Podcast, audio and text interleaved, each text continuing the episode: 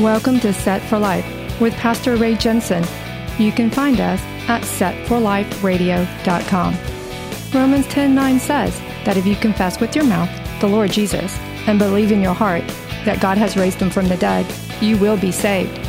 So let's listen from God's word, verse by verse, on how we can prepare for the coming of the Lord Messiah Jesus, who died on the cross so that you can be set for life. You're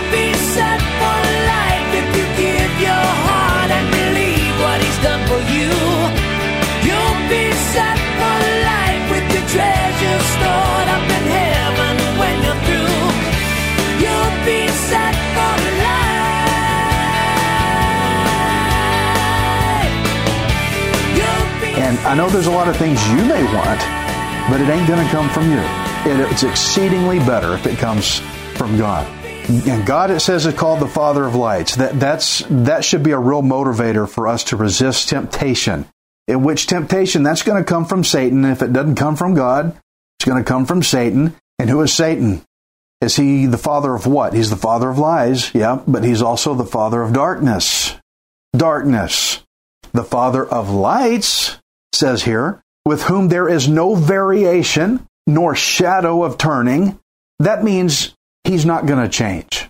God does not change. Now, during the day, you can see shadows will turn and vary and all that. They're changing because the sun's passing over and the shadows turn and vary. But with God, there is no changing.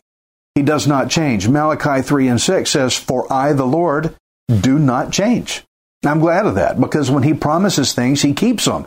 He doesn't go back on his word. He doesn't flip flop and change his mind like men do. And also what we read, the fact that God brought us forth by the word of truth to be a kind of first fruits of his creatures.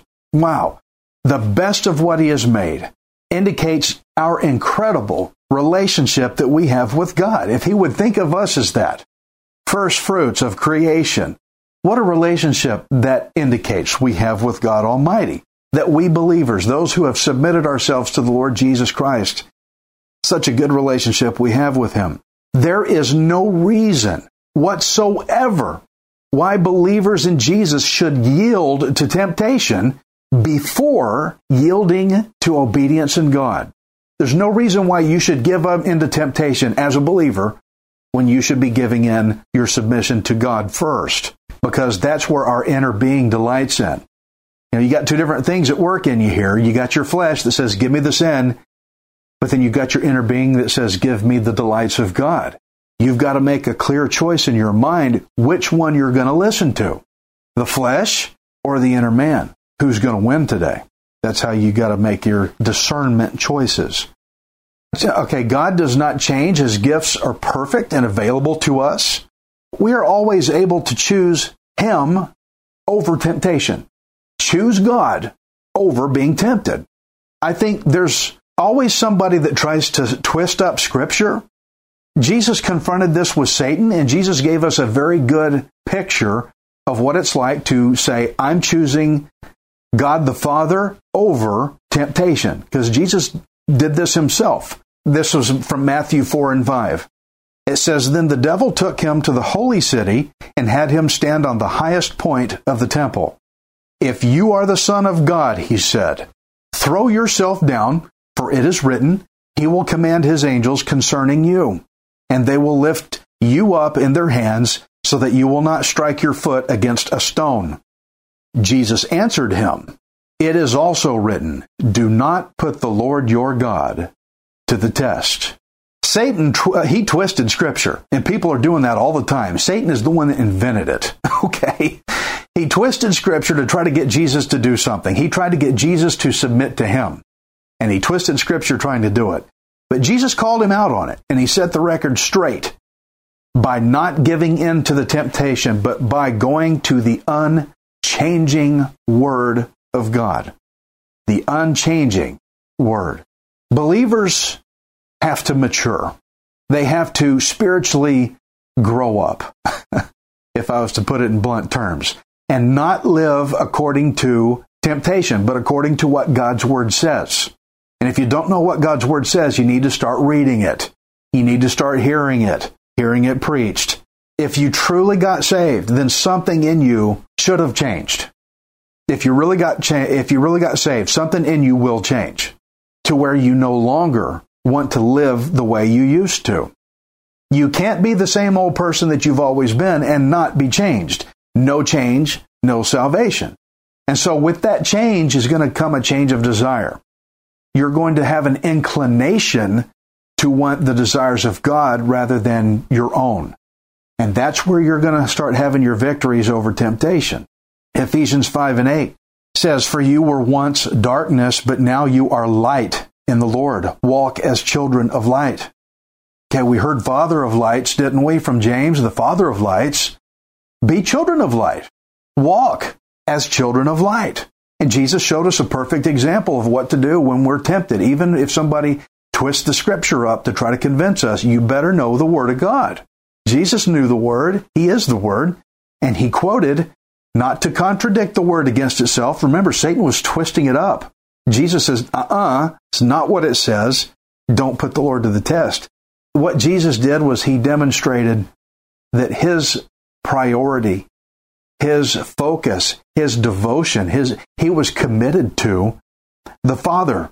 We need to be committed to the Father, not your own self. We have to learn how to resist temptation's deadly draw, or we will never grow into the spiritual maturity that God desires for us. A lot of that's going to happen through how you conduct yourself under trial and temptation. We have to move past the old sinful characteristics that we used to run with. There's a lot of dumb things I used to do back in my old unsaved life, but I don't do them anymore because I've been saved by Jesus. I'm not who I used to be. I'm a different guy now. That old Ray is dead. But if I was still doing the same old stuff all the time, I'm proving I really didn't get changed at all.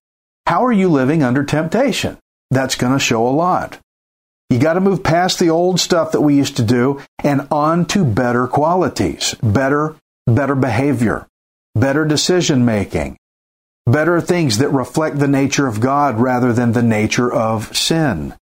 And James tells us how to do that in James 1 and 19. It says, So then, my beloved brethren, let every man be swift to hear, slow to speak, slow to wrath, for the wrath of man does not produce the righteousness of God. Again, James is not talking down on anybody because he wants his audience to receive this. This is one of the little sharp verses that people get upset about. So he, he's saying, My beloved brethren, is what he said. He means he's identifying, I'm one of you. That means I got to follow this too. And me, Ray Jensen, I have to follow this as well. I'm not just telling you to do it. I have to do this too. That there are three things. This is a three layered set of directions that we have to do. And this is the one, two, threes of um, avoiding temptation. The one, two, three of avoiding temptation. Number one, fast to hear. Fast to hear. You need to be more a listener than you are a talker. You need to listen because when you're listening, you're not talking. at least for me. I don't know that people can listen and talk well at the same time.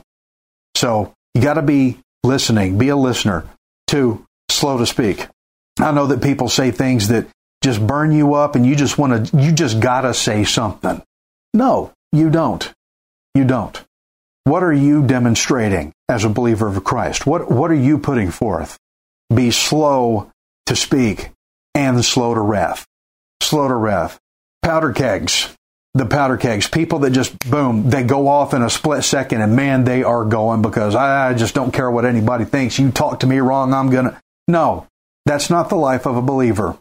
It's tempting. It is a temptation to not listen, to say what you want to say and be mad about it. Well, that's the sin nature. Guys, we have to be better than that.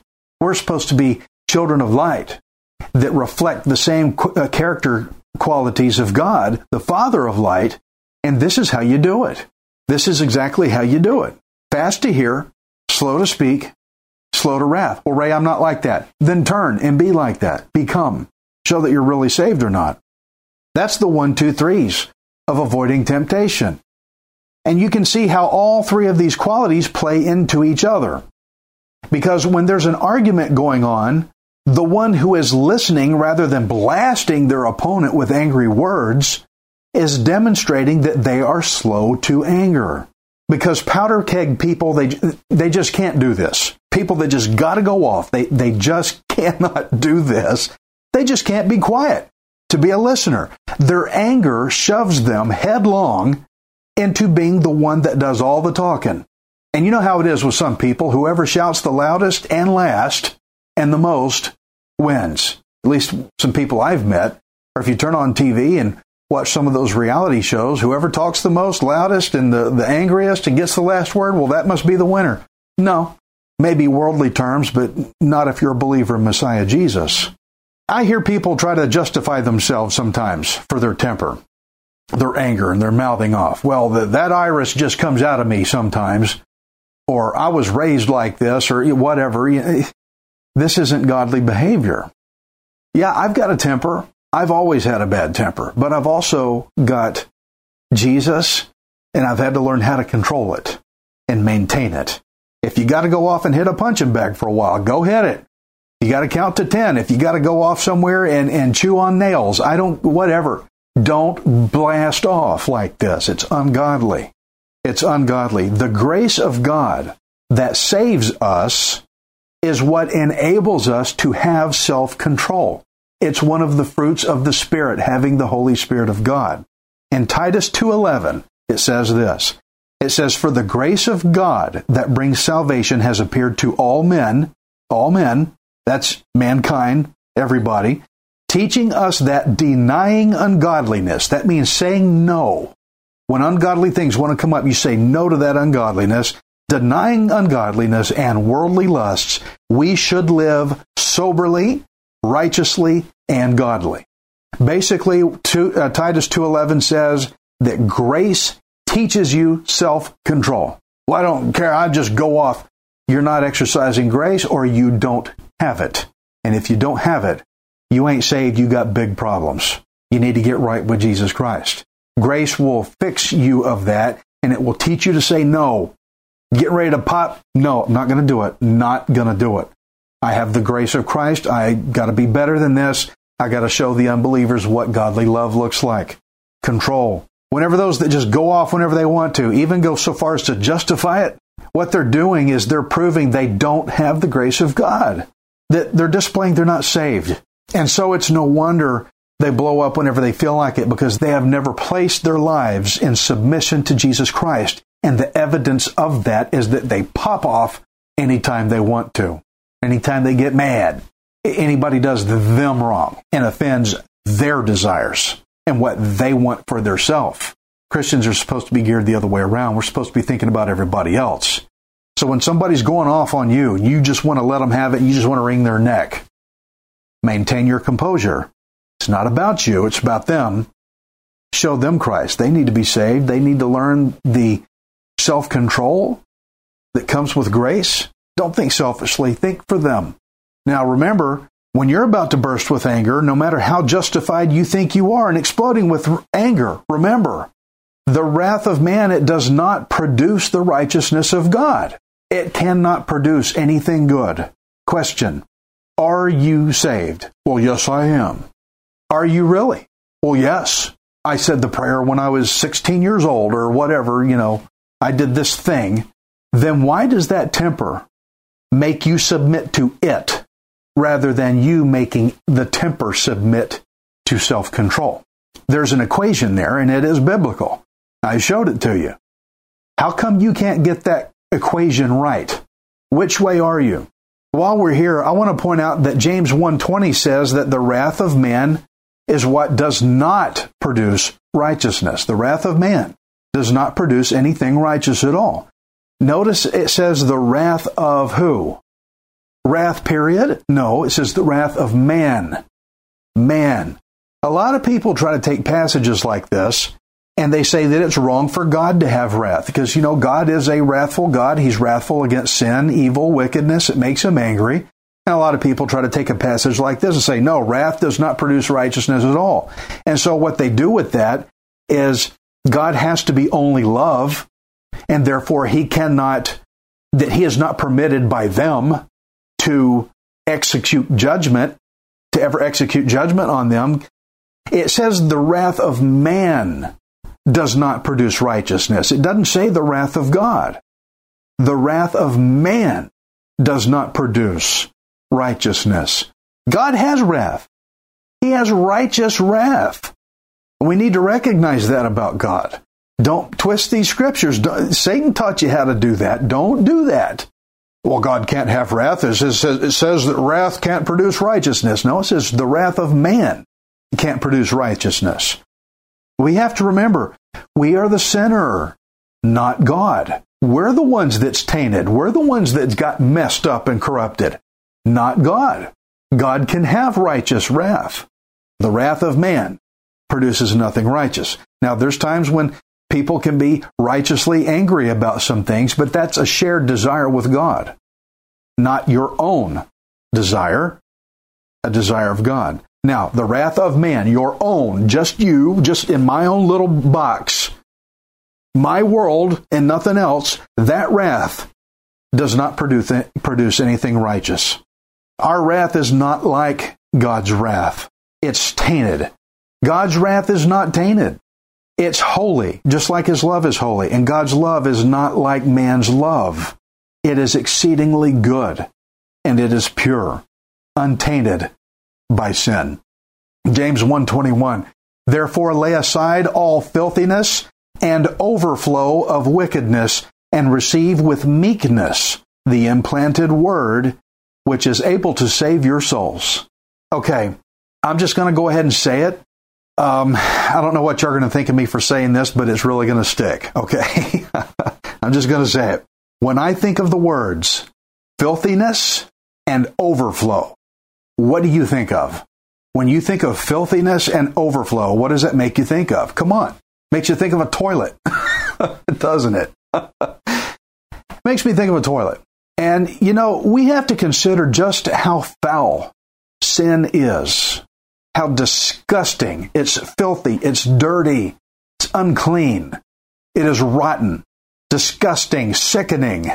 Or as my germaphobe friends would say, that's gross. It's, it's sick. As believers of Jesus, we have been given grace. Grace that teaches us to say no to ungodliness. It enables us with godly self control. Therefore, lay aside all filthiness and overflow of wickedness and receive, he says. That's what I'm praying that you will do right now is receive this implanted word that James is trying to teach us, that I'm trying to teach. Receive that. You've got to set aside the overflow of wickedness and the filthiness. Set it aside. It's going to drag you down. It's going to drag you away. It's going to hook you, and it's going to be your end. Set it aside. Get rid of it before it does any damage or any more damage than it has. And receive the implanted word receive the implanted word with meekness. Meekness means there's no fight with it, there's no friction, there's no hostility towards accepting the word. It means you have a quiet gentleness, no friction to submit to the word's authority. A lot of people, they don't want to submit to the authority of God. Receive it with meekness. Say, God, I want to submit to you. I want to submit to this. He offers a crown of life in this, guys. There's huge reward in this. You'll never get that crown of life yourself. The only way to get it is through God. That, that entitlement to spouting off and I say what I want when I want to, you got that from the TV set. You got that from your culture. You got it from Satan. And you, want to talk about who's easily duped, who's easily fooled? That's somebody that's easily tricked. It takes a educated, good mind to think about these things of God and say, you know what, I think that's a better thing to submit to. So receive that with meekness. And so, again, those that want to just spout off and just overflow, I'm going to say what I want. It's no wonder they call it potty mouth, overflow, filth. Makes me think of a toilet. How is your mouth? You should receive the Word of God. It'll change your life. You cannot receive the word of God, which can save your soul, if you are not with meekness. You have to receive it with meekness. Yes, Lord, I want it. If meek is not you, that's just not me, Ray. Sorry. Okay. I understand you, you do get your choice, but if meek is not you, then follow James' advice and remove, lay aside the filthiness, and then see what God does. Find out. There is something in your life that is pressuring you that you can't get rid of, and you'd love to have it gone. And you would do anything. Anything, would you? Would you receive the word of God with meekness to get rid of whatever that thing is? How about try it? Lay it aside. The overflow of wickedness. Lay it aside. You're not entitled to having whatever you want and say what you want if you're going to be meek and truly saved by God. I want you to receive this word so you can be saved. James is telling us how Christians should be. James 1:22. Here's another one. This is a good one. James 1:22. But be doers of the word and not hearers only, deceiving yourselves. For if anyone is a hearer of the word and not a doer, he is like a man observing his natural face in a mirror, for he observes himself, goes away, and immediately forgets what kind of man he was. this is quite a popular verse here. I mean, it stands alone well by itself. It's one of those post it note verses you can stick on the wall, and it's got enough within itself to really see powerful stuff. It's a good verse. Don't just listen to the word, do what it says. How many of you have listened to a good teaching and thought, oh, I'm pretty good, and you went right back out the door and just went back onto the way things have always been? You heard it and you're not doing it. And then you start thinking, well, you know, God's not that big a deal to me because you're not doing what you heard. If you did what you heard, it would make a huge difference. The blessing would flood in and you'd go, wow, this stuff really works. But because you're not doing what you're hearing, it's it's like a guy who looked at himself in a mirror and left, and he done he forgot what he looked like. I mean, how ridiculous is that? Those of you who actually take time to hear God's word preached, and that's getting to be slim these days. There's a lot of people they say, "Well, I'm saved and all," but they don't they don't care to hear God's word preached. They wouldn't make it past five minutes of listening to me teach. It's just too boring. They got other things to do. Their desires are different than that of God's. People who have a real desire for God, they want to hear God's word teached even if it's from somebody boring. And I think maybe sometimes I'm boring. I don't know, but I'm doing my best. are you actually doing it? If you're hearing it, are you actually doing it? Don't just listen. Do what it says. Doesn't do you much good to hear it if you're not going to do it. If you're just going to hear it only and not do it, what's the point? What good is that? Some people, they don't consider God's word worth obeying. And it's the people, so yeah, well, we're busy or yeah, yeah, I, I believe in God, but I just don't have the time. You don't find God's word worth obeying. Just go ahead and swallow that down. If that hurts you and you're convicted by it, change it. Start listening to God's word. Get involved in a Bible teaching church somewhere. It doesn't have to be mine. There's several out there. Get involved in a Bible teaching church. Go listen. Don't count ceiling tiles and go, well, I'm here at the church and I did that for the week and go home. You're not hearing. Hear the word. The pastor is teaching you for your benefit. He's trying to get you to receive and go do it, what it says. So, when you listen to God's Word, you should be seriously considering how to apply it in your life.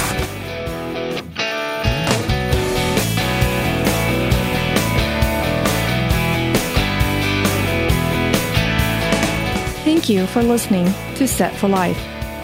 We hope you can join us next time unless Jesus returns for us first. Set for Life is the radio ministry of Pastor Ray Jensen. We invite you to subscribe to our podcast at setforliferadio.com. Hi, this is Ray Jensen. Thank you for giving me the opportunity to encourage you in God's Word. If the Bible doesn't excite you, then you're not reading it. I want you to remember that you are not worthless, you are priceless. Messiah Jesus died on the cross to redeem you so that you can be set for life. You'll be set for life. You'll have all you need. Just receive with a willing heart. You'll be set